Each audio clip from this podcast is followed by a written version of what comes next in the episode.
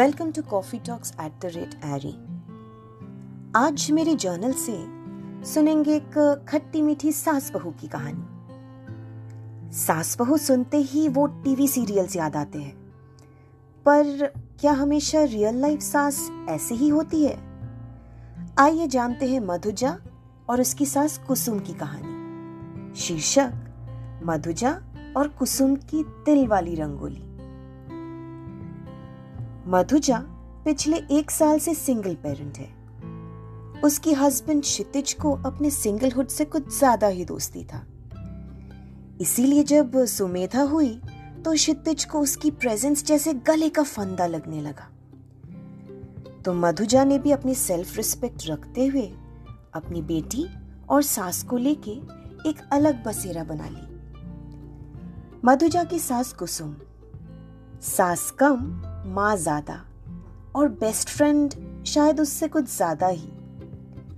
क्षितिज से सेपरेट होने के बाद से मधुजा के पेरेंट्स ने तो उसका साथ ही छोड़ दिया था, पर कुसुम ने उसकी हौसले को बनाए रखा। कुसुम के रहते घर में जैसे एक जान बसी रहती है। हमेशा हंसती मुस्कुराती कुसुम, पिछले कुछ दिनों से पार्क से बहुत लेट घर आ रही थी। मधुजा को टेंशन होने लगी तो कई बार पूछने के बाद भी कुसुम चुप रही। मधुजा ने भी उनको अपनी स्पेस देने का सोची। आज मधुजा की बर्थडे है। घर लौटते ही उसे बहुत बड़ा सरप्राइज़ मिला। कुसुम ने बहुत दिनों बाद अपने हाथों से मधुजा के लिए बर्थडे केक बनाई है।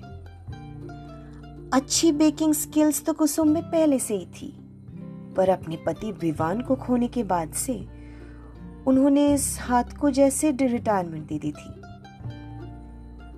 कुसुम की इस छोटी सी कोशिश ने जैसे मधुजा को एक नई उम्मीद दे दी। उसने उसी रात अपने गिटार लेसन वापस स्टार्ट करने की ठान ली और सुबह होते ही उस सपनों को उड़ान दे दी ऑनलाइन क्लासेस के लिए एनरोल करके। फ़िलहाल कुछ हफ्तों से कुसुम और मधुजा काफ़ी फ़ेमस है। अपने बिल्डिंग के बहुत सारे बच्चों को केक बेकिंग और गिटार लेसन देके ये सास बहू कुछ और ही धूम मचा रहे हैं। तो कैसी लगी मधुजा और कुसुम की दिलवाली रंगोली?